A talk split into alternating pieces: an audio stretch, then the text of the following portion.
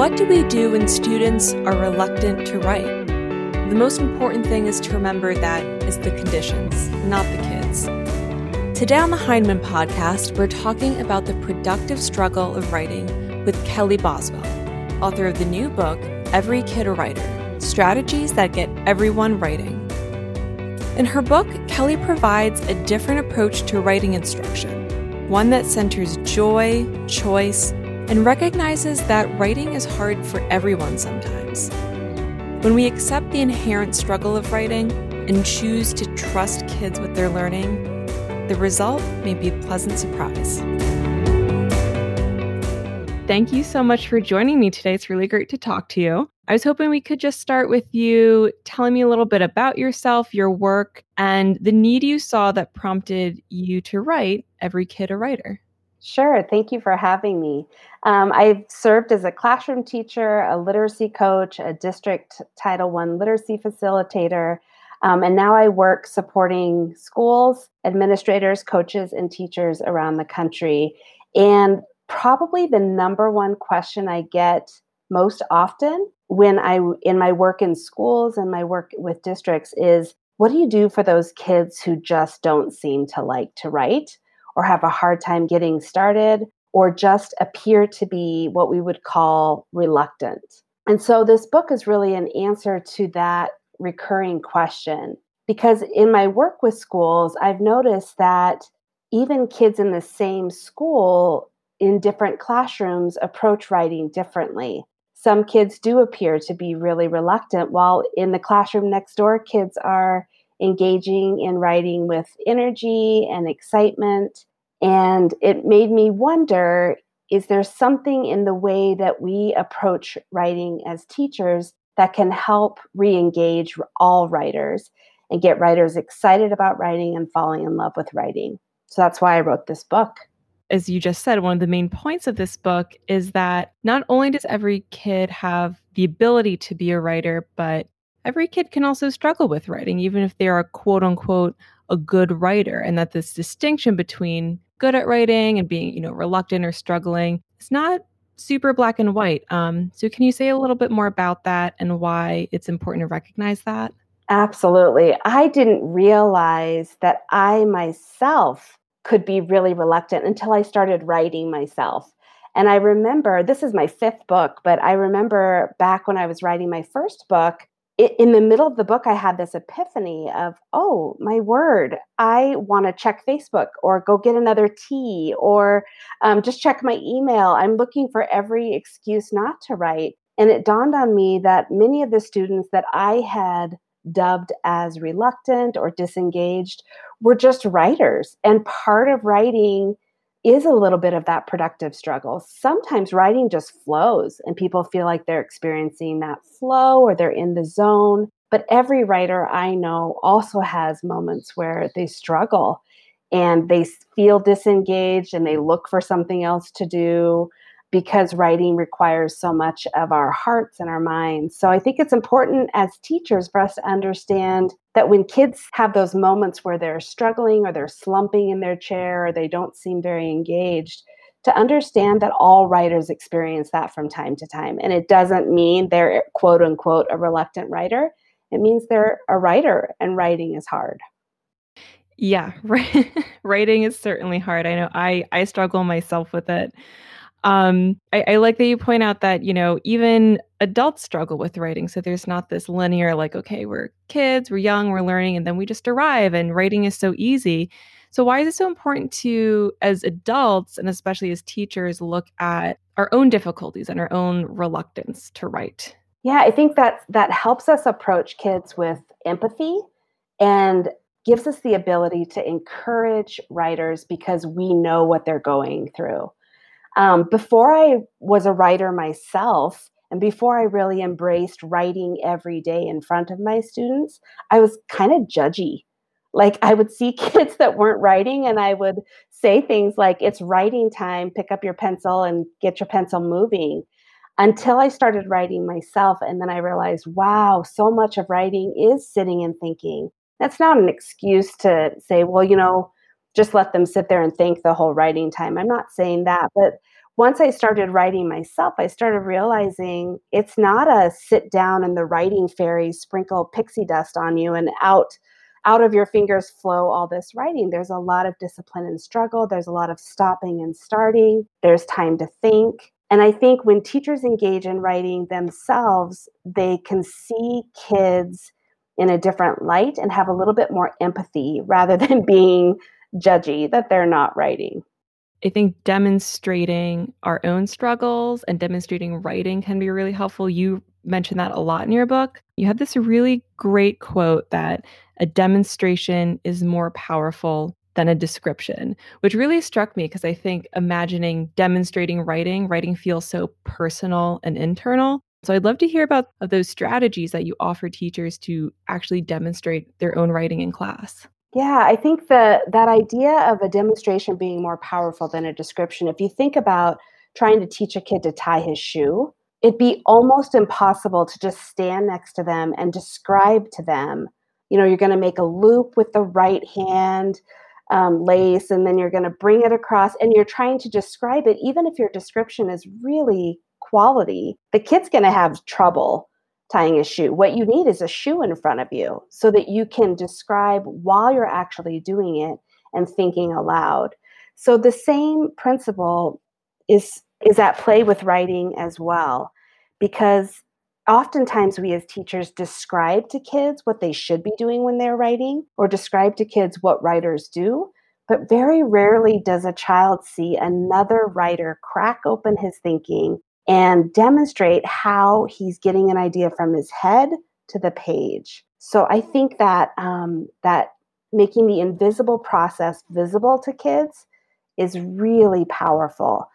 Oftentimes, kids think writers just sit down and the ideas just flow. But to actually have another writer crack open their thinking and say, This is what's going on inside my head, and this is what I'm going to get down on the page. I'm not sure I love it, but I'm just going to get it down and I can come back to it later. Once a child or any writer sees another writer do that, it it kind of demystifies the whole process and helps kids see that this is something I can do because I've seen someone else not only describe it but demonstrate what this is like. One of the things to think about when you're demonstrating, and one of the things I encourage teachers to do in the book is to plan what it is you're going to model like what kind of writing am i asking my kids to do? And what kind of what element of this kind of writing are they struggling with? So for example in kindergarten if i'm asking my kids if i'm asking my students to do to create informational writing and they're just drawing pictures then what I want to model is how I can use drawing and labels and words to teach my writer, even to teach my reader even more about my topic.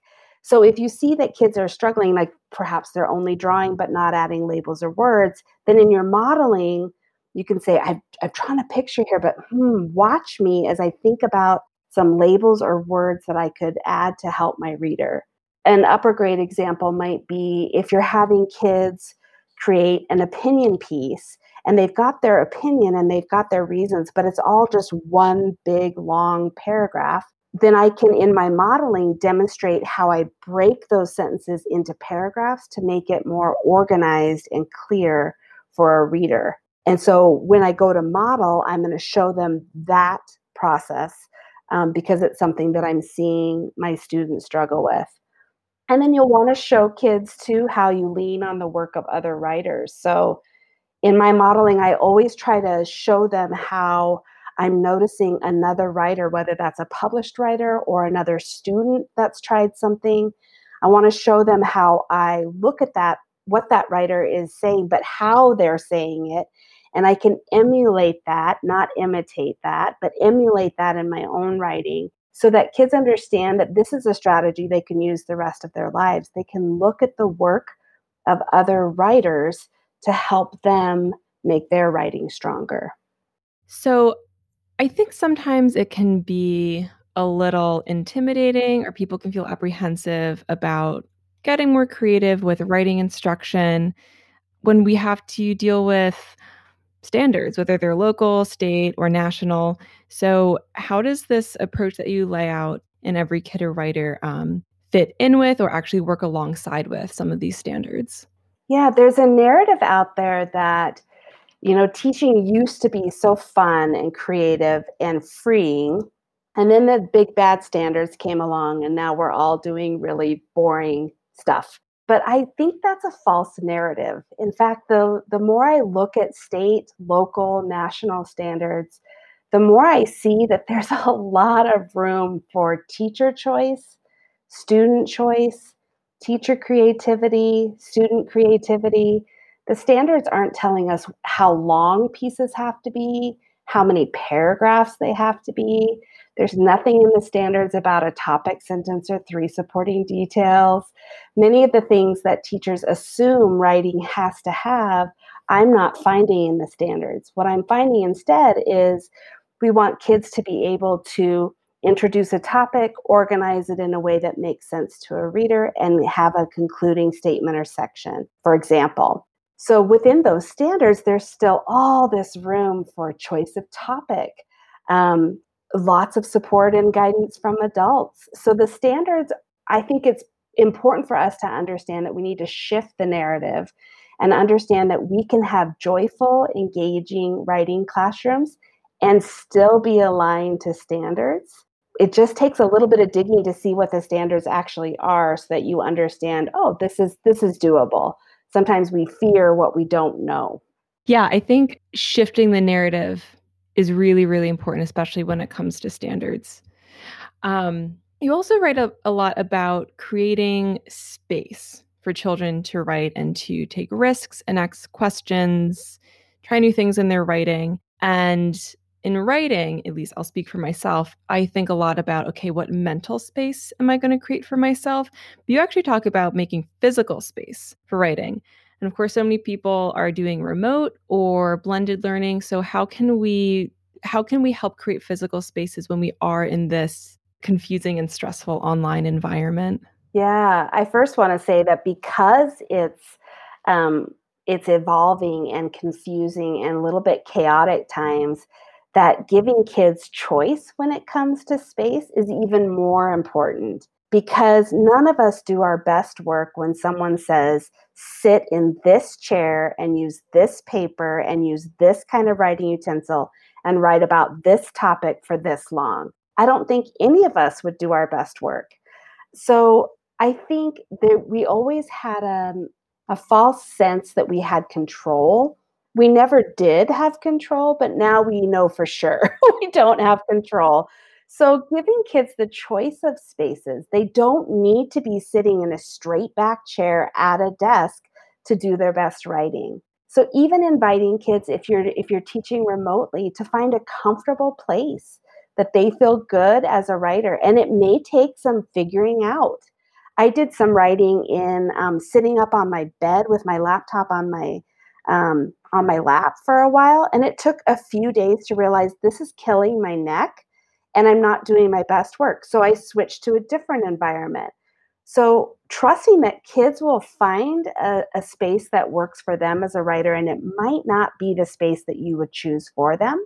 But if they can, if they're on a laptop or if they're on an iPad, if they're on something, a Chromebook that can be moved, allowing them to move their um, their device that they're using to a space that's comfortable for them where they can be relaxed and alert and do their best work. So providing that choice, I think, is really key, especially now. Yeah, absolutely, and I, I totally agree. Um, and you, you know, you just talked about how important choice is with our writing space. But I was hoping you could talk a little bit more. Maybe this would be a good point to end on. Is why is choice so important just in writing generally, and to help kids, you know, take ownership over their education. Yeah, I think the premise of this work requires us as adults and teachers to trust children, to trust, honor, and respect children. And when we, you know, Don Graves said, when we give kids a writing prompt, we assume a common experience that is not often shared. So, for instance, just because it's October, I'm I don't need to tell kids let's all write about apples. And today we'll write about what's your favorite kind of apple, and tomorrow will be we'll list describing words about apples. That assumes everyone loves apples. has had apples, doesn't have an apple allergy. I mean, it assumes mm-hmm. all these things.